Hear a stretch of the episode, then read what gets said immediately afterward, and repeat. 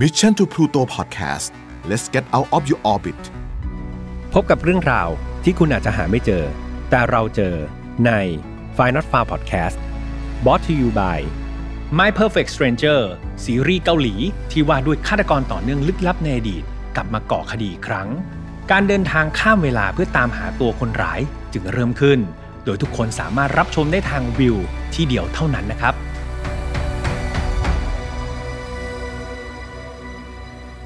เมื่อ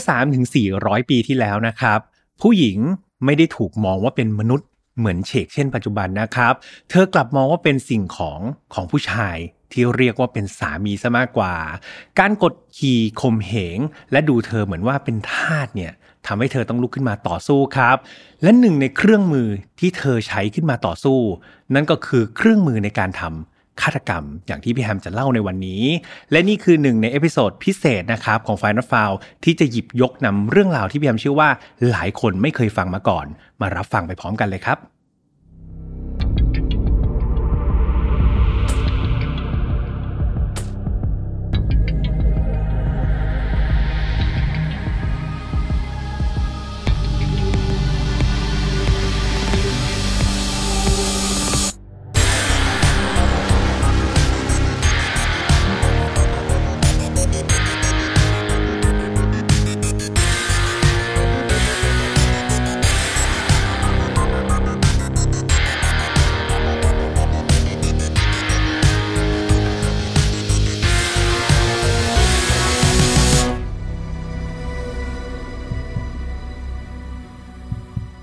สวัสดีครับ ยินดีต้อนรับเข้าสู่ File Not Found Podcast วันนี้คุณอยู่กับผมแฮมทัชพลเช่นเคยนะครับ เรามากันใน episode ที่ 167 แล้วนะครับสำหรับ episode นี้ครับพิเศษมาก ๆ เพราะว่าเรามีผู้สนับสนุนใจดีครับ นั่นก็คือแอปพลิเคชัน Viu นั่นเอง แล้ววันนี้พี่แฮมจะนำซีรีส์เรื่องหนึ่งครับ ซึ่งเชื่อว่าจะต้องถูกอกถูกใจแฟนๆ File Not Found เป็นอย่างมาก เพราะว่าซีรีส์เรื่องนี้ครับเกี่ยวกับ คดีฆาตกรรม เกี่ยวกับฆาตกรที่มีเส้นเรื่องของเวลาด้วย นั่นก็คือซีรีส์ที่ชื่อว่า My Perfect Stranger ครับ เรื่องราวทั้งหมดจะเป็นอย่างไรเนี่ยเดี๋ยวพี่แฮมจะนำมาบรีฟแล้วก็ป้ายยาให้ทุกคนฟังในช่วงท้ายนะครับ ก่อนที่จะไปป้ายยาเนี่ยเดี๋ยวเรามาฟังคดีของฟานฟาวในวันนี้กันก่อนดีกว่า ซึ่งนี่คือหนึ่งในคดีที่พี่แฮมบอกว่าหาฟังยากมากๆครับ แล้วก็เกิดขึ้นเมื่อหลายร้อยปีที่แล้ว ดังนั้นไม่ใช่ว่าเรา เอาแต่แบบโอ้โห เอาแต่เรื่องราวที่มันโหดอย่างเดียวเนาะหลายๆครั้งครับเรื่องราวในอดีตเนี่ยมันก็เป็นประโยชน์มากๆกับคนในปัจจุบัน เชกเช่นกับเรื่องราวนี้ครับ ซึ่งพี่แฮมบอกว่ากิมมิกหรือว่าวิธีการเนี่ยมันเป็นอะไรที่ เราฟังแล้วเราก็อึ้งเหมือนกัน แล้วพยายามแปลมาเนี่ยพยายามรู้สึกว่ามันน่าสนใจ จนอดที่จะนำมาเล่าให้กับเพื่อนๆฝ่ายนอตฟาวฟังไม่ได้ แต่ก่อนที่จะไปเล่าครับ ก็ต้องพูดเหมือนเดิมว่าฝ่ายนอตฟาวไม่สนับสนุนความรุนแรงทุกประเภทครับ ทุกเรื่องที่นำมาเล่าเนี่ยอยากให้ฟังไว้เป็นแนวทางในการป้องกันตัวเอง แล้วมาถอดบทเรียนจากอดีตที่มันเลวร้ายไม่ให้เกิดกับเรา แล้วก็คนที่เรารักนะครับน้องๆอายุต่ำกว่า 18 ปีตอนนี้พี่ฮัมอยากให้มีคุณพ่อคุณแม่มานั่งฟังด้วยนะครับเพราะว่าเรื่องราวเนี่ยมันมีทั้งประโยชน์ แล้วก็มันมีทั้งข้อคิดที่อยากให้ทุกคนเนี่ยช่วยกันถอดรหัสครับ ช่วยกันถอดบทเรียนต่างๆเนี่ยมาดิสคัตมาพูดคุยกัน พี่แฮมเชื่อว่านั่นจะเป็นประโยชน์สูงสุดเลยนะครับเอาแล้วถ้าเกิดเราพร้อมกันแล้ว มาฟังเรื่องราวใน episode ที่ 167 พร้อมกันเลยครับเรื่องราวนี้ครับต้องย้อนกลับไปหลายร้อยปีเลยนะครับเพื่อนๆก็คือไปในช่วงปี 1,600ราวๆนั้นเลยครับ หลายร้อยปีมากๆ โดยพี่แฮมต้องเริ่มต้นจากผู้หญิงคนหนึ่งก่อน เธอมีชื่อว่าจูเลีย โทฟาน่าครับ แต่อย่างที่พี่แฮมบอกไปนะว่า เหตุการณ์มันเกิดขึ้นมายาวนานมากๆ มันเก่ามากๆครับ ประวัติของเธอเนี่ยวิธีการบันทึกต่างๆเนี่ยมันก็อาจจะไม่ได้ครบถ้วนไม่ได้ถูกต้องหรือว่ามีความผิดเพี้ยนไปกันบ้าง ดังนั้นครับ ถ้าเกิดมีข้อมูลตรงไหนที่ผิดพลาดไปพี่แอมต้องกราบขออภัยนะตรงนี้ ส่วนเพื่อนๆที่มีข้อมูลที่ดีกว่าเนี่ยมาคอมเมนต์บอกไว้ได้เลยเนาะเอาละกลับมาที่ตัวจูเลียโทฟาน่ากันต่อ จากข้อมูลที่พี่แอมหามาได้ครับ เธอเกิดที่เมืองที่ชื่อว่าปาเลโมประเทศอิตาลี โดยคาดว่าเธอจะเกิดในช่วงปี 1620 ถึงปี 1633 นะครับอยู่ราวๆนี้แหละ เธอเป็นลูกสาวของนางโทฟาเนียดาดาโมครับเป็นคุณแม่ของเธอ ชีวิตของจูเลียเนี่ยต้องบอกว่าไม่ได้มีการบันทึกอย่างมากมาย จนกระทั่งตอนที่เธออายุได้ 13 ปีครับ มันมีเหตุการณ์สำคัญเกิดขึ้น นั่นก็คือโทฟาเนีย คุณแม่ของเธอเนี่ยถูกจับครับ แล้วข้อหาเนี่ยต้องบอกว่ามันหนักมาก ๆ นั่นก็คือถูกจับในฐานะฆาตกรจากการทำฆาตกรรมนะครับ ซึ่งคนที่เธอสังหารเนี่ยคคุณแม่ของจูเลียเนี่ย ไม่ได้สังหารใครอื่นเลยครับ คนที่สังหารเนี่ยก็คือสามีของตัวเธอเองที่ชื่อว่าฟานเชสโก ดาดาโมนั่นเอง ตรงนี้พี่ยามใช้คำว่าเป็นสามีนะครับของโทฟาเนีย แต่พี่ยามไม่กล้าฟันธงว่าเป็นคุณพ่อของจูเลียเนาะเพราะว่าพยายามหาข้อมูลแล้ว มันไม่มีข้อมูลส่วนไหนที่ยืนยันเลยครับว่าฟานเชสโกคนที่ถูกฆ่าไปเนี่ยจะเป็นคุณพ่อแท้ๆของจูเลียนะครับ แน่นอนว่า โทษนะครับสำหรับผู้หญิงที่สังหารสามีในยุคนั้นเนี่ยมันรุนแรงมากๆครับ และโทษที่เธอต้องได้รับก็คือการประหารชีวิตนั่นเอง กลับมาที่จูเลียครับ เธอต้องใช้ชีวิตโดยปราศจากครอบครัวนะครับ แต่สุดท้ายเธอก็สามารถที่จะเติบโตขึ้นมาได้อย่างไม่มีปัญหาอะไร จนกระทั่งเข้าสู่ช่วงที่เธอเป็น หญิงสาวแล้วครับก็คือเป็นวัยรุ่นแล้ว จูเลียเนี่ยเธอได้ค้นพบกับธุรกิจธุรกิจใหม่อันหนึ่งครับ โดยเธออาศัยความรู้ความสามารถที่ได้รับการถ่ายทอดมาจากคุณแม่ ธุรกิจนั้นก็คือธุรกิจเครื่องสำอางครับเพื่อนๆ หลายๆคนก็ว้าวใช่ไหมครับแหมปี 1600 ยังมีธุรกิจเครื่องสำอางเกิดขึ้นแล้ว และผลิตภัณฑ์ที่เรียกว่าขายดีติดท็อปชาร์ตเป็นอันดับต้นๆเลย ผลิตภัณฑ์เครื่องสำอางนั้นมีชื่อว่าอควา โทฟาน่าครับ ซึ่งก็ใช้นามสกุลของจูเลียนั่นเลยนะ มาเป็นชื่อของเครื่องสำอางชนิดนี้ และเจ้าสิ่งนี้เองครับ ไอตัวอควาโทฟาน่านี่แหละ มันคือผลิตภัณฑ์ที่เธอได้รับการเรียนรู้จากความลับของคุณแม่ครับ ถ่ายทอดมาให้เธอ หากเพื่อนๆจำกันได้เนี่ย คุณแม่ของเธอเนี่ยถูกจับใช่ไหมจากคดีสังหารสามีแล้วก็ถูกประหารชีวิตไป แต่พี่ยมยังไม่ได้บอกวิธีการครับ วิธีการที่คุณแม่ของจูเลีย ใช้สังหารฟรานเซสโกนั่นนะก็คือวิธีการวางยากับเพื่อนๆ วางยาพิษ คือวิธีการในการสังหาร และโทฟาเนียเนี่ยคนที่เป็นคุณแม่ก็ได้ให้ความลับนั่นก็คือสูตรยาพิษครับ ให้กับจูเลียลูกสาวของเธอ และก็เชื่อกันว่า จูเลียได้นำสูตรยาพิษนี้ มาพลิกแพง ต่อยอด แล้วก็ผลิตมันออกมา ในนามของอะควา โทฟาน่านั่นเองครับ ฟังมาถึงตรงนี้หลายๆคนเริ่มปฏิติประต่อได้แล้วใช่ไหมครับ ว่าไอ้เจ้าอะควาโทฟาน่าเนี่ยเบื้องหน้ามันคือเครื่องสำอาง แต่แท้จริงแล้วสูตรของมันคือยาพิษของคุณแม่ต่างหาก ตัวอะควาโทฟาน่าครับถูกวางในรูปแบบผลิตภัณฑ์เสริมความงามที่มีลักษณะคล้ายๆน้ำมันนะครับบำรุงรักษาผิว โดยแพ็กเกจจิ้งของมันนะครับ ต้องบอกว่ามันถูกบรรจุลงในขวดเล็กๆนะครับขวดหนึ่ง แล้วบางเวอร์ชันเนี่ยก็มีรูปแบบแบบเป็นผงด้วยนะ แบบผงเอาไว้แบบผสมน้ำแล้วก็นำไปใช้เอง จุดเด่นของมันเลยครับก็คือฉลากผลิตภัณฑ์ครับจะมีการนำรูปของนักบุญนิโคลัสเนี่ยมาแปะเอาไว้ ดังนั้นหลายๆคนเนี่ยเห็นรูปของนักบุญนิโคลัส อยู่บนขวดผลิตภัณฑ์ หรืออยู่บนซองที่เป็นผงเนี่ยก็จะเป็นอันรู้กันว่านี่แหละคือเครื่องสำอางที่ชื่อว่าอะควาโทฟานานะครับ แต่อย่างที่แพมบอกไปครับ ที่แท้จริงเนี่ยสิ่งที่อยู่เบื้องหลังน้ำมันบำรุงผิวเนี่ยมันก็คือ ยาพิษครับ สารพิษที่ได้รับการเรียนรู้มาจากคุณแม่ ไม่ว่าจะเป็นสารตะกั่ว สารหนู สารประหลอด คอลีน พืชที่มีพิษครับ แล้วก็สารพิษอื่น ๆ ที่มันไม่ดีต่อมนุษย์มากมายเนี่ยถูกนำมาเป็นส่วนผสมของเจ้าอะควาโทฟานาอันนี้คำถามคือทำไมหนอต้องใส่สารพิษ หรือว่ายาพิษเหล่านั้น ลงในผลิตภัณฑ์เครื่องสำอางใช่ไหมครับ เพื่อนๆลองเดากันดูไหมให้เวลาเดา 2 วินาที 1 2 ดูนะว่ามีเซนส์หรือเปล่านะครับคำตอบเฉลยนะครับ เพราะว่าหน้าที่หลักของมันเนี่ยไม่ได้เป็นเครื่องสำอางครับ ไม่ได้เอามาใช้บำรุงหน้าบำรุงผิว แต่หน้าที่หลักของมัน คือเอาไว้ใช้สังหารสามีที่คอยกดขี่พวกเธอต่างหากครับ อย่างที่พี่แฮมบอกไว้ตอนต้นเลยเนาะเพื่อให้ทุกคนเข้าใจมากขึ้นครับ ในยุคศตวรรษที่ 16 ถึง 17 นั่นนะ ผู้หญิงแบบถูกด้อยค่ามาก ๆ ในสังคมครับ เธอถูกมองว่าเป็นทรัพย์สินเท่านั้นเองของสามีเนาะมากกว่าจะถูกมองว่าเป็นมนุษย์ด้วยซ้ำหลายคนเนี่ยแต่งงานเข้าไปไม่ได้แต่งงานไปเป็นภรรยาครับ แต่งงานเข้าไปเป็นกระสอบทรายนะครับ ก็คือทั้งถูกทุบถูกตีถูกต่อยทรมานสารพัดเธอไม่มีสิทธิ์แม้แต่ที่จะโต้เถียงคนที่เป็นสามีได้เลย หลายคนโชคร้ายไปกว่านั้นครับสามีบางคนไม่ได้ร่ำรวย สุดท้ายเอาภรรยาของตัวเองเนี่ย ไปขายครับ ไปทำงานเป็น sex worker ไปขายบริการทางเพศ เพื่อเอาเงินเนี่ยไปให้สามีจับจ่ายใช้สอย แต่ครั้นผู้หญิงเนี่ยจะไม่แต่งงาน ก็ต้องบอกว่าด้วยเพศสภาพของผู้หญิงในยุคนั้นนะครับ ย้ำว่าในยุคนั้นเนี่ยมันยากมากในการที่จะไปหางาน แล้วก็ลืมตาอ้าปากได้ ดังนั้นผู้หญิงส่วนใหญ่ครับ ก็เลยเลือกที่จะเสี่ยง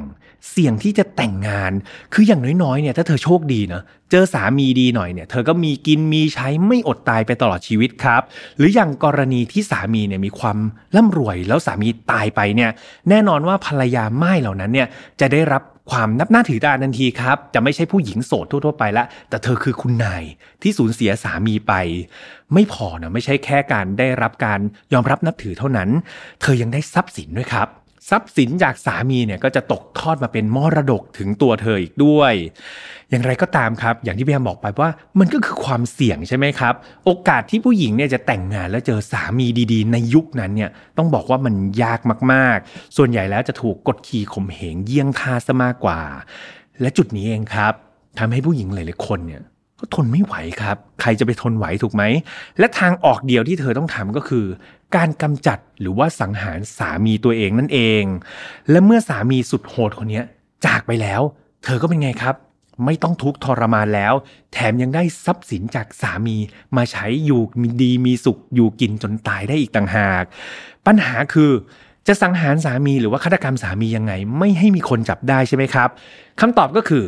อะควาโทฟาน่า ผลิตภัณฑ์เครื่องสำอางที่พี่แฮมเล่าไปตั้งแต่ต้นนั่นเองครับ ผลิตภัณฑ์ตัวนี้ที่สุดแสนจะขายดีของคุณจูเลีย จูเลียเนี่ยเธอจะเดินไปตามพื้นที่ต่างๆนะครับทั่วประเทศอิตาลีเลย เพื่อมองหาสาวๆที่ดูเข้าข่ายจะเป็นลูกค้าของเธอได้ นั่นก็คือดูสภาพแบบน่าจะฟกช้ำดำเขียวหน้าตาดูซ้อมมานี่แหละ น่าจะแบบดูแล้วไม่มีความสุขกับสามีสักเท่าไหร่ จูเลียเธอจะใช้วิธีการ ค่อยๆ เข้าไปตีสีครับ เธอจะเริ่มจากการเข้าไปผูกมิตรกับบรรดาหญิงสาวเหล่านั้น ค่อยๆ พูด ค่อยๆ คุย จนกระทั่งมั่นใจครับ มั่นใจว่าหญิงสาวเหล่านั้นเนี่ยมีความปรารถนาอันแรงกล้า ที่จะสังหารสามีของตัวเองจริง ๆ จูเลียก็จะมอบโอกาสทอง นั้นให้กับหญิงสาวเหล่านั้น เธอบอกว่าเจ้าสิ่งสิ่งนี้แหละของฉันเนี่ยจะช่วยให้เธอเนี่ยพ้นทุกข์ได้นะ สิ่งสิ่งนี้ก็คือ อะควาโทฟานานั่นเอง ฟังมาถึงตรงนี้น่าจะพอเดาได้นะครับ ว่าธุรกิจของจูเลียเนี่ยมันไปได้ดีมากขนาดไหน และอย่างที่บอกว่าหญิงสาวจำนวนมากเนี่ยอยู่ในสภาพที่ต้องการสังหารสามีเนี่ยมีจำนวนที่มากขึ้นมากขึ้นทุกๆวันครับ มันก็ส่งผลให้ธุรกิจของจูเลียเนี่ยเติบโตมากขึ้นเข้าไปด้วย คราวนี้พอธุรกิจมันขยายเติบโตเนี่ย จูเลียขายคนเดียว เริ่มที่จะไม่ไหวแล้วครับ เธอเริ่มหาแม่ขายครับ เริ่มหาเครือข่ายของตัวเอง ไม่ว่าจะเป็นเพื่อนสนิท คนที่เคยร่วมงานด้วย เภสัชกรก็ร่วมมือกับเธอนะครับ หลายๆ คนเลย หรือแม้แต่นักบวชหญิงครับ เข้ามาอยู่ในเครือข่ายเดียวกับเธอ คือพี่แอมต้องบอกว่าเครือข่ายทั้งหมดของเธอครับเป็นผู้หญิงที่มีประสบการณ์อันเลวร้ายนะครับ จากสามีของตัวเองทั้งสิ้น ซึ่งตามข้อมูลครับ มีแม่ขายหรือว่าคนที่มาช่วยเธอขายผลิตภัณฑ์อะควาโทวาน่าเนี่ยมากถึง 200 คนเลยนะครับเพื่อนๆเยอะมากๆ โดยครอบคลุมพื้นที่ทั้งเมืองนาโปลี โรมแล้วก็เปจารูนะครับ ความพิเศษของมันเลยเนี่ยว่าเอ๊ะทำไมผลิตภัณฑ์อะควาโทฟาน่าเนี่ยถึงประสบความสำเร็จมากขนาดเนี้ยมันเกิดขึ้นจากหลาย ๆ สาเหตุครับ อย่างแรกเลยเนี่ยอย่างที่พี่แอมบอกไปเนาะอะควาโทฟาน่าเนี่ยมันมาในรูปแบบของผลิตภัณฑ์ เครื่องสำอางใช่ไหมครับ น้ำมันบำรุงผิวพอมันเป็นเครื่องสำอางผู้หญิงแล้วเป็นไงสามีก็รู้สึกแบบไม่ได้ใส่ใจอะไรไม่ได้อยากจะยุ่งอะไรกับเครื่องสำอางผู้หญิงอยู่แล้ว ผู้ชายหลายๆคนช่วย confirm หน่อยนะครับเครื่องสำอางของแฟนเคยไปสำรวจไหมหรือหลายๆคนอาจจะลองเอามาใช้ดูหรือเปล่า อันนี้ไม่รู้เหมือนกันยังไงคอมเมนต์บอกพี่แฮมได้ คราวนี้ครับพอเป็นเครื่องสำอางผู้หญิง มันก็แบบถูกไม่ได้รับความสนใจ สามีก็ไม่ได้สงสัยในจุดนี้ ข้อต่อมาเลยต้องบอกว่าอะควาโทฟาน่าเนี่ยมันไม่มีรสชาติครับ ไม่มีสีแล้วก็ไม่มีกลิ่นด้วย มันเป็นสูตรเฉพาะนะครับที่จูเรียเรียนรู้มาจากคุณแม่ ดังนั้นมันใช้ได้อย่างแนบเนียนมากๆ แล้วก็ไม่สามารถที่จะตรวจพบได้ในเทคโนโลยี สมัยนั้นครับ ในปี 1,600 กว่าเนี่ยไม่สามารถที่จะตรวจพบสารพิษประเภทนี้ได้เลย ดังนั้นครับสิ่งนี้มันใช้งานง่ายมากๆ เพราะว่าพอเหยื่อเสียชีวิตไปแล้ว แพทย์ก็มาทำการชันสูตรพลิกศพอะไรพวกเนี้ยเขาก็จะไม่เจอครับ จะไม่เจอสารพิษประเภทนี้ และอีกหนึ่งสาเหตุที่เรียกว่าเป็นจุดขายเลยเนาะแล้วก็สำคัญมาก ๆเลยครับของเจ้าอะควาโทฟาน่าเนี่ยก็คือมันออกฤทธิ์ ช้ามากๆกับเพื่อนๆ สิ่งนี้มันทำให้เหยื่อแต่ละคนที่ได้รับสารพิษเข้าไปเนี่ย ค่อยๆ เจ็บป่วยก่อนครับ ก่อนที่จะเสียชีวิต มันก็จะไม่เกิดการที่แบบคนสงสัยใช่ไหมครับ ลักษณะมันคล้ายๆ กับเหมือนผู้ชายเนี่ย อยู่ๆก็แบบเจ็บไข้ได้ป่วยขึ้นมา นั่นพอออสามีครับพอเจ็บไข้ได้ป่วยเนี่ยก็คิดว่าเฮ้ยตัวเองน่าจะป่วยเป็นโรคอะไรหรือเปล่า ไม่ได้สงสัยเลยนะครับ ว่าตัวเองเนี่ยกำลังจะถูกวางยาอยู่นะครับ โดยมากแล้วเนี่ยคนที่ได้รับสารพิษเข้าไปเนี่ยช่วงแรก ๆ จะมีอาการ อ่อนเพลียครับ แล้วก็อ่อนแรงเท่านั้นเองพอเวลาผ่านไปเรื่อยๆเนี่ยเขาก็จะเริ่มมีไข้ครับ แล้วก็จะมีอาการปวดท้องอย่างรุนแรง สุดท้ายก็จะอาเจียนออกมา เพราะสารพิษเนี่ยมันสะสมมากขึ้นมากขึ้นนานวันเข้าไปเรื่อยๆเนี่ยอาการก็จะหนักจนกระทั่งเสียชีวิตไปในที่สุดนะครับ ระยะเวลาเนี่ยจากวันแรกที่ได้รับสารพิษนี้เข้าไป จนกระทั่งเสียชีวิตเนี่ยจะอยู่ราวๆ 15ถึง20 วันครับ ซึ่งมันก็แบบนานพอดูเลยเนาะสิ่งนี้ครับมันเรียกว่าสามารถค่อยๆ วางยาสามีได้อย่างแนบเนียนมากๆ ถ้าเราคิดในอีกอารมณ์หนึ่งเนาะเกิดสารพิษมันรุนแรงมากๆ วางยาปุ๊บสามีตายเลย อย่างนี้นะครับ มันก็จะดูไม่แนบเนียนใช่ไหมครับ ผู้หญิงก็จะรู้สึกว่าเฮ้ยมันเสี่ยงเกินไป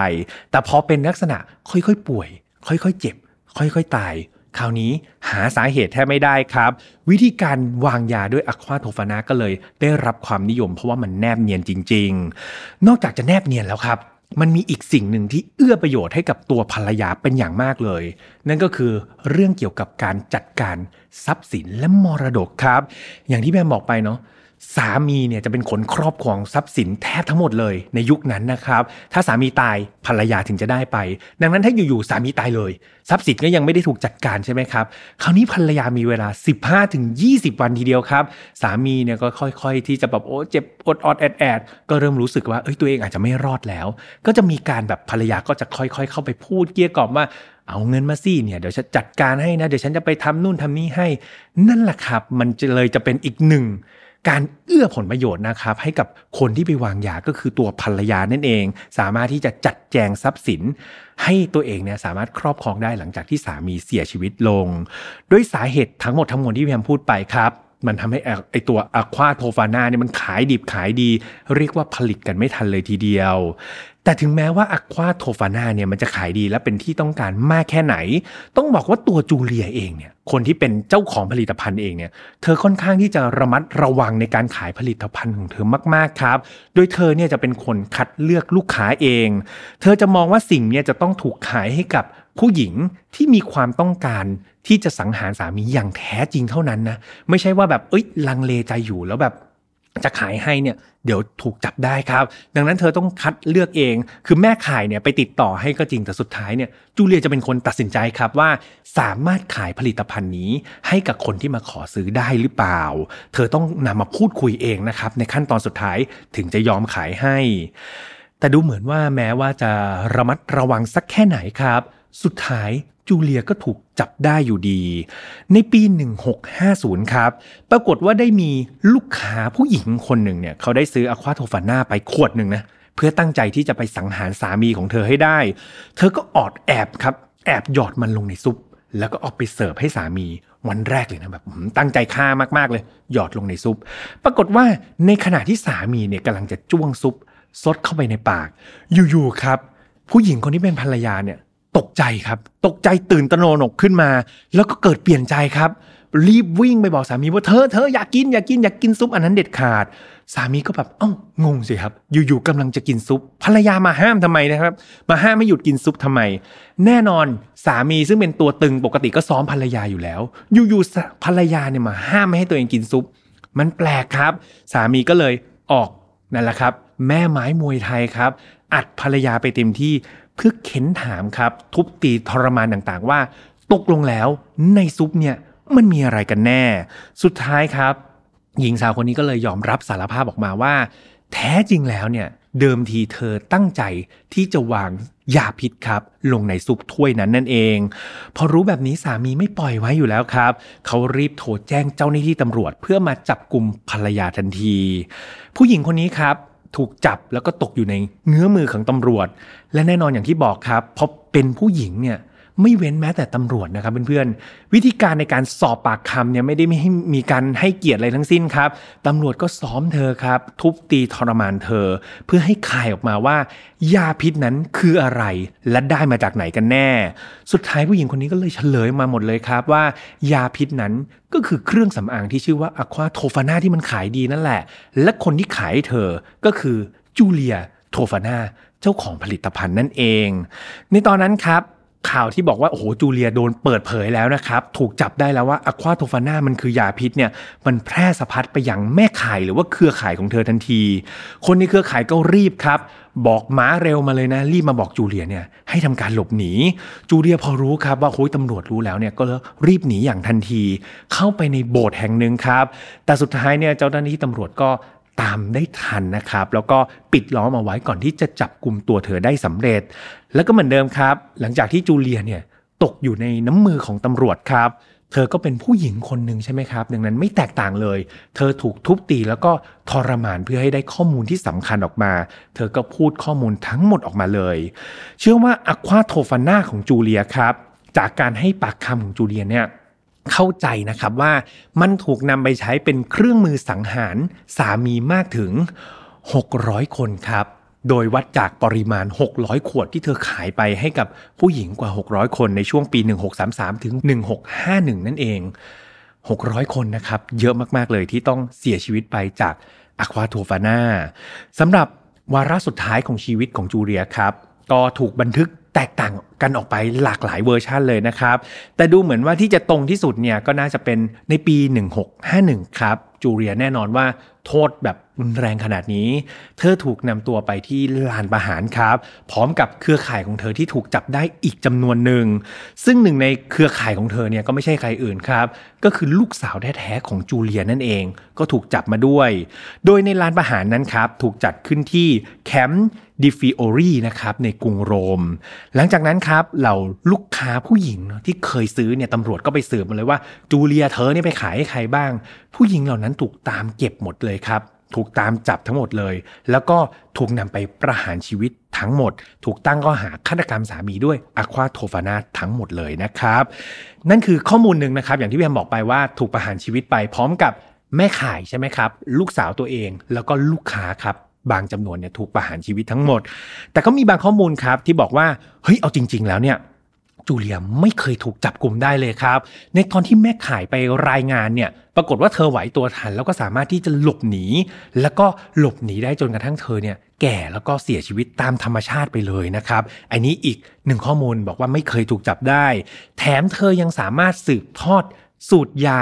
อะควาโทฟานาเนี่ยให้ลูกสาวตัวเองได้ด้วยครับดำเนินธุรกิจต่อไปรุ่นสู่รุ่น โดยข้อมูลอย่างหลังครับ บอกว่าจูเลียเนี่ยหลังจากเสียชีวิตไปเนี่ย ลูกสาวก็ดำเนินธุรกิจต่อไปได้อีกสักพักหนึ่งนะครับ ก่อนที่จะสิ้นสุดด้วยรุ่นของลูกสาว แต่ว่าประเด็นนี้ครับมันก็มีการถกเถียงกันอยู่ว่าเออมันไม่น่าจะเป็นความจริงได้นะครับ แต่อันนี้พี่แอมหาข้อมูลมาก็นำมาพูดถึงให้กับเพื่อนๆฟังเป็นอีกหนึ่งข้อมูลละกัน อีกหนึ่งประเด็นเลยครับ ซึ่งถูกนำมาหยิบยกแล้วก็ถกเถียงกันมากเลยก็คือจูเรียโทฟาน่าเนี่ยที่ขายยาพิษเนี่ยจำนวน 600 ขวดเนี่ยไปสังหารสามี 600 คนเนี่ย เธอควรถูกนับว่าเป็นหนึ่งในฆาตกรต่อเนื่องที่มีผลงานมากที่สุดในประวัติศาสตร์ หรือเปล่า นี่คือคำถามนะครับที่มีคนถามขึ้นมา เพราะว่าถ้าเกิดสิ่งที่เธอพูดออกมาเนี่ยมันเป็นความจริง นั่นหมายความว่าเธอเนี่ยผลิตเครื่องสังหารคนมากถึง 600 คนเลย สิ่งนี้ครับมันกลายเป็นข้อถกเถียงครับว่า เออควรจะเหมารวมว่าเธอเป็นฆาตกรหรือเปล่านะ หลายๆคนก็บอกว่าใช่ครับ เธอนี่แหละ ถ้าไม่มีเธอเนี่ยมันก็ไม่มีทางที่สามี 600 คนนั้นจะถูกสังหารได้ด้วยวิธีที่แนบเนียนขนาดนี้ใช่ไหมครับ แต่หลายๆคนก็ถกเถียงว่า เฮ้ยมันไม่น่าจะเป็นไปได้หรือเปล่าไม่น่าจะนับเหมารวมขนาดนั้น เพราะเอาจริง ๆ แล้วเนี่ยต่อให้จูเลียเนี่ยมีข้อมูลว่าเธอเนี่ยสังหารสามีตัวเองด้วยวิธีการนี้ก็จริง แต่สามีคนอื่นๆไอ้หกร้อยคนนั้นอะเธอไม่เคยแบบมือเปื้อนเลือดเลยนะครับ ไม่เคยไปสังหารใครด้วยตัวเธอเองเลย ข้อมูลนี้ครับก็เลยเป็นที่ถกเถียงกันต่อว่า สุดท้ายแล้วเธอเนี่ยควรถูกนับเป็นฆาตกรที่สังหารคน 600 คนหรือเปล่า ซึ่งอันนี้ก็ไม่มีถูกไม่มีผิดนะครับ ยังไงเพื่อนๆมีความคิดเห็นเกี่ยวกับประเด็นนี้ยังไงก็มาคอมเมนต์บอกพี่แฮมแล้วก็พูดคุยกันได้อย่างสุภาพในสังคมของฝ่าย not f o u นะครับปิดท้ายกันอีกนิดนึงกับเรื่องของ Aqua t o f a n a เนาะคือมันมีอยู่ครั้งหนึ่งครับ ที่ชื่อของผลิตภัณฑ์เนี้ยเคยออกจากปากบุคคลสำคัญ ระดับโลกครับ บุคคลบุคคลนั้นก็คือ โมซาร์ทนั่นเอง โมซาร์ทเพื่อนๆ น่าจะรู้จักกันทุกคนอยู่แล้ว โมซาร์ทก็คือนักประพันธ์ดนตรีคลาสสิกชาวออสเตรียนะครับ ซึ่งมีชื่อเสียงก้องโลกเลย และพี่แฮมเชื่อว่าหลายๆคนก็น่าจะเคยฟังเพลงคลาสสิกของเขามาบ้าง โดยมีบันทึกครับว่า ในขณะที่ตอนนั้นเนี่ยโมซาร์ทอายุได้ 35 ปีกำลังเจ็บป่วยอย่างหนักอยู่บนเตียงตัวเองเลยนะครับ และในจังหวะที่เขากำลังสิ้นใจลงไปด้วยโลกประหลาดลึกลับ ที่ไม่มีใครรู้สาเหตุเนี่ยในบันทึกนะครับได้มีการบอกว่าโมซาร์ทได้พูดประโยคสุดท้ายก่อนที่เขาจะลาจากโลกนี้ไป เขาได้พูดว่า ฉันแน่ใจว่าฉันเนี่ยถูกวางยาพิษ ฉันไม่สามารถที่จะกำจัดความคิดนี้ของตัวเองออกไปได้ ต้องมีคนให้ Aqua Tofana กับฉันอย่างแน่นอน แถมยังคำนวณเวลาที่ออกฤทธิ์ได้อย่างแม่นยำ ฉันแน่ใจแบบนั้นจริง ๆ ครับ นี่คือประโยชน์สุดท้ายนะครับของโมซาร์ทซึ่งเป็นการยืนยันว่า ไอ้เจ้า Aqua Tofana เนี่ยมันเคยถูกนำมาใช้เป็นยาพิษจริง ๆ มันเคยได้รับความนิยมจริง ๆ และมันคือหนึ่งในเครื่องมือสังหารผู้ชายมากที่สุดในประวัติศาสตร์ของโลกใบนี้จริง ๆ ครับ และนี่ก็คือเรื่องราวที่น่าสนใจที่พี่แฮมหยิบยกมาเล่าให้ฟังใน File Not Found ในวันนี้นะครับ และอย่างที่เกริ่นไปตอนแรกนะครับ episode นี้ต้องขอขอบคุณแอปพลิเคชันวิวมาก ๆ เลยนะครับ ที่ให้การสนับสนุนพวกเรานะครับ ให้มีกำลังใจแล้วก็ทำงานต่อไป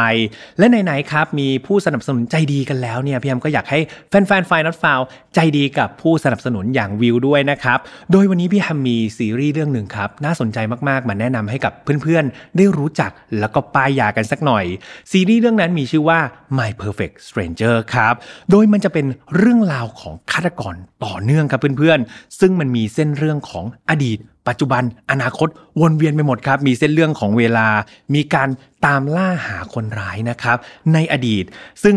เรื่องราวโดยย่อนะครับ มันจะประกอบไปด้วยเส้นเรื่องของตัวละคร 2 ตัวหลักครับ คนแรกเลยเนี่ยมีชื่อว่ายุนแฮจุนครับ รับบทโดยคิมดงอุกนะครับ ซึ่งเป็นผู้ประกาศข่าวท้องถิ่นที่มีอายุน้อยที่สุดในสถานีโทรทัศน์ครับ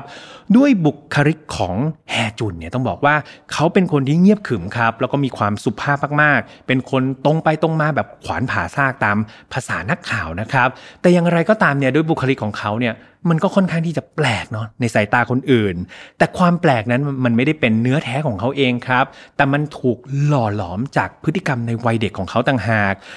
คุณแฮจุนเนี่ยคนที่เป็นพระเอกเนี่ยเขาถูกคุณแม่ทอดทิ้งครับ แถมยังถูกคุณปู่เนี่ยดุด่าเป็นประจำเลย ก็แบบถูกกดแหละครับว่าเขาไม่ได้เรื่องอย่างนู้นไม่เก่งอย่างนั้น ดังนั้นครับเขาก็เลยรู้สึกว่าตัวเองเนี่ยแบบด้อยค่าตัวเองครับ ตัวเองไม่เก่งสักอย่างหนึ่งแต่สุดท้ายชีวิตเขามาเปลี่ยนแปลง เมื่อเขาได้เจอกับรถยนต์คันหนึ่งซึ่งมันไม่ใช่รถยนต์ธรรมดาครับ มันคือ time machine ครับเพื่อนๆ นี่คือเส้นเรื่องแรกเนาะของผู้ชายที่เป็นนักข่าวพระเอกของเราเนี่ยก็น่าสนใจแล้วนะครับ อีกหนึ่งตัวละครเลยก็คือมีพระเอกก็ต้องมีนางเอกครับนางเอกเนี่ยชื่อว่าแบคยุนยองนะครับรับแสดงโดยจินกีจูนะครับ หญิงสาวคนนี้ครับต้องบอกว่าเธอมีความใฝ่ฝันนะนางเอกของเรามีความใฝ่ฝันที่อยากจะเป็นนักเขียนครับ เธอก็ทำงานหาเลี้ยงชีพโดยการเป็นบรรณาธิการให้กับสำนักพิมพ์แห่งหนึ่งก่อน ก่อนที่เธอเนี่ยจะต้องพบกับความเครียดมากมายในชีวิตประจำวันครับ แต่สุดท้ายเนี่ยจุดพลิกผันของชีวิตเธอเนี่ยก็คือวันหนึ่งเนี่ยเธอพบว่าคุณแม่ของเธอเสียชีวิต อยู่ที่ริมแม่น้ำแห่งหนึ่งครับ เธอก็รู้สึกว่าเฮ้ยทำไมอยู่ๆเนี่ยแม่ของเธอเนี่ยเสียชีวิตไปใช่ไหมแถมไม่นานนักเนี่ยเธอถูกรถคันหนึ่งเนี่ยพุ่งเข้าชน พอรถชนเสร็จเนี่ยปรากฏว่าพอลืมตาตื่นขึ้นมาอีกทีหนึ่งเธอไปอยู่ในปี 1987 ครับ เพื่อนๆไม่ต้องเดาให้ยากเลยครับ รถยนต์คันนั้นก็คือ Time Machine ของ พระเอกนั่นเอง เป็นยังไงครับเพื่อนๆ เห็น 2 เรื่องอันนี้วนเวียนกันแล้วใช่ไหมครับ บอกความรู้สึกหลังดูนิดหนึ่งคือพี่แฮมเนี่ยหลังจากที่รู้ว่าเรามีผู้ใหญ่ใจดีเนี่ยมาสนับสนุนอย่างวิวเนี่ยพี่แฮมก็ไปดูมา2 episode นะครับตอนนี้มีหลาย episode แล้วเพื่อนๆตามไปดู พี่แฮมเล่าให้ฟังแบบป้ายยาให้ฟังนิดหนึ่งว่ามันน่าสนใจยังไง คือต้องบอกว่าเรื่องราวนี้ครับคือตัวพระเอกเนี่ยหลังจากที่เขารู้ว่าเขาเนี่ยสามารถที่จะนั่ง time machine ใช่ไหม ไปแบบย้อนเวลาได้ ถ้าเพื่อนๆมี time machine เนี่ยสิ่งที่เพื่อนๆอยากรู้เนี่ยคืออะไร อนาคตถูกไหมครับพระเอกก็เหมือนกันครับเขาอยากรู้ว่าอนาคตของเขาเนี่ยจะเป็นยังไงเขาก็เลยนั่งไอ้ time machine ตัวนี้ครับไปดูอนาคตของเขาในอีกหลาย ๆ ปีข้างหน้า ปรากฏว่าหาตัวเองไม่เจออ้าวงงสิครับทำไมหาตัวเองไม่เจอ พอย้อนกลับไปเรื่อย ๆ ปรากฏว่าเขาพบว่าในปีถัดไปของเขาเนี่ยเขาถูกฆาตกรรมครับเขาถูกสังหารโดยฆาตกรต่อเนื่องคนหนึ่ง สิ่งที่เขาทำได้ก็คือ ไหนๆฉันก็มี time machine อยู่แล้ว เขาต้องย้อนเวลาไปหาตัวฆาตกรคนนั้น แล้วก็หยุดการกระทำของฆาตกรคนนั้น ให้ได้ซะก่อนครับ ฟังมาถึงตรงนี้ก็สนุกแล้วใช่ไหมครับพระเอกต้อง challenge ตลอดเวลาเนาะเขาต้องตามหาตามล่าตัวฆาตกรนี้โดยใช้ time machine นะครับเพื่อหยุดไม่ให้เขาถูกสังหารในปีถัดไป แล้วนางเอกล่ะนางเอกเกี่ยวอะไรนางเอกเนี่ย เธอก็สงสัยในการเสียชีวิตของคุณแม่ของตัวเองเหมือนกันครับ หลังจากที่เธอถูก time machine ชนกลับเข้าไปในอดีตเนี่ย ปรากฏว่าคนที่เธอได้เจอ ก็คือคุณแม่สมัยยังสาวครับ แล้วต้องบอกว่าเรื่องราวของคุณแม่ของเธอเนี่ย มันมีความพัวพันกับสิ่งที่ตัวนางเอกเจอในปัจจุบันเป็นอย่างมาก เรื่องราวทั้งหมดครับ ต้องบอกว่ามันส่งผล impact เป็น domino effect นางเอกต้องการที่จะเปลี่ยนแปลงอดีตของแม่ เพื่อเปลี่ยนแปลงปัจจุบัน ของคุณแม่แล้วก็ตัวเธอเองครับ เรื่องราวนี้มันเข้มข้นมากๆ แล้วพี่แฮมต้องบอกเลยว่าเพื่อนๆต้องหาเวลาดีๆนะครับ เพราะว่าถ้าเปิดดูแล้วเนี่ยจะหยุดดูไม่ได้ครับ ดูยาวไปถึงเช้าก็อาจจะเป็นไปได้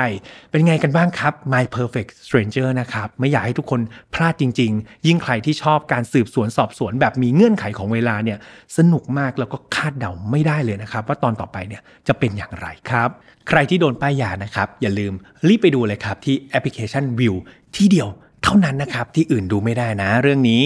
สำหรับไฟนอลฟาวครับ เราก็จบกันไปแล้วนะครับสำหรับวันนี้เพื่อนๆที่ชื่นชอบเนี่ยสามารถมาเจอกันได้ทุกๆ วันอังคารแบบนี้เหมือนเดิมนะครับ ไม่ว่าจะเป็น YouTube Spotify SoundCloud Podbean Apple Podcast นะครับใครที่อยากฟังแบบ Spotify หรือว่า Apple Podcast เป็น podcast ยาวๆเนี่ยก็เปิดฟังบนรถได้เนาะแก้ง่วง แก้รมเสียรถติดเนี่ยฟังกันยาวๆได้เลยครับสำหรับเพื่อนๆที่อยากพูดคุยเกี่ยวกับประเด็นนี้ต่อ หรืออยากจะไปแอบ ป้ายยาไปแอบสปอยเรื่อง My Perfect Stranger เนี่ยเข้าไปตั้งโพสต์กระทู้ใน Final f i l e Family ได้นะครับ เดี๋ยวยังไงพี่แฮมเนี่ยเข้าไปให้แอดมินช่วย approve นะครับ แล้วก็เราไปพูดคุยกันได้เนาะทั้งเรื่องของซีรีส์แล้วก็เรื่องของคดีในวันนี้ หรือว่าเรื่องอื่นๆครับที่น่าสนใจเนี่ยเพื่อนๆแชร์ลงไปในนั้นได้เลย ยังไงพี่แฮมรออ่านของทุกคนอยู่นะสำหรับวันนี้ดูแลตัวเองดีๆนะครับแล้วเจอกันใหม่วันอังคารหน้านะ สวัสดีครับ Mission to Pluto Podcast let's get out of your orbit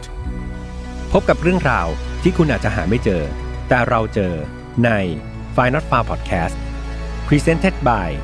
เดินทางย้อนเวลาสืบหาความจริง ร่วมกันตามหาตัวฆาตกรต่อเนื่อง ไปพร้อมกับ My Perfect Stranger ได้ทางวิวที่เดียวเท่านั้น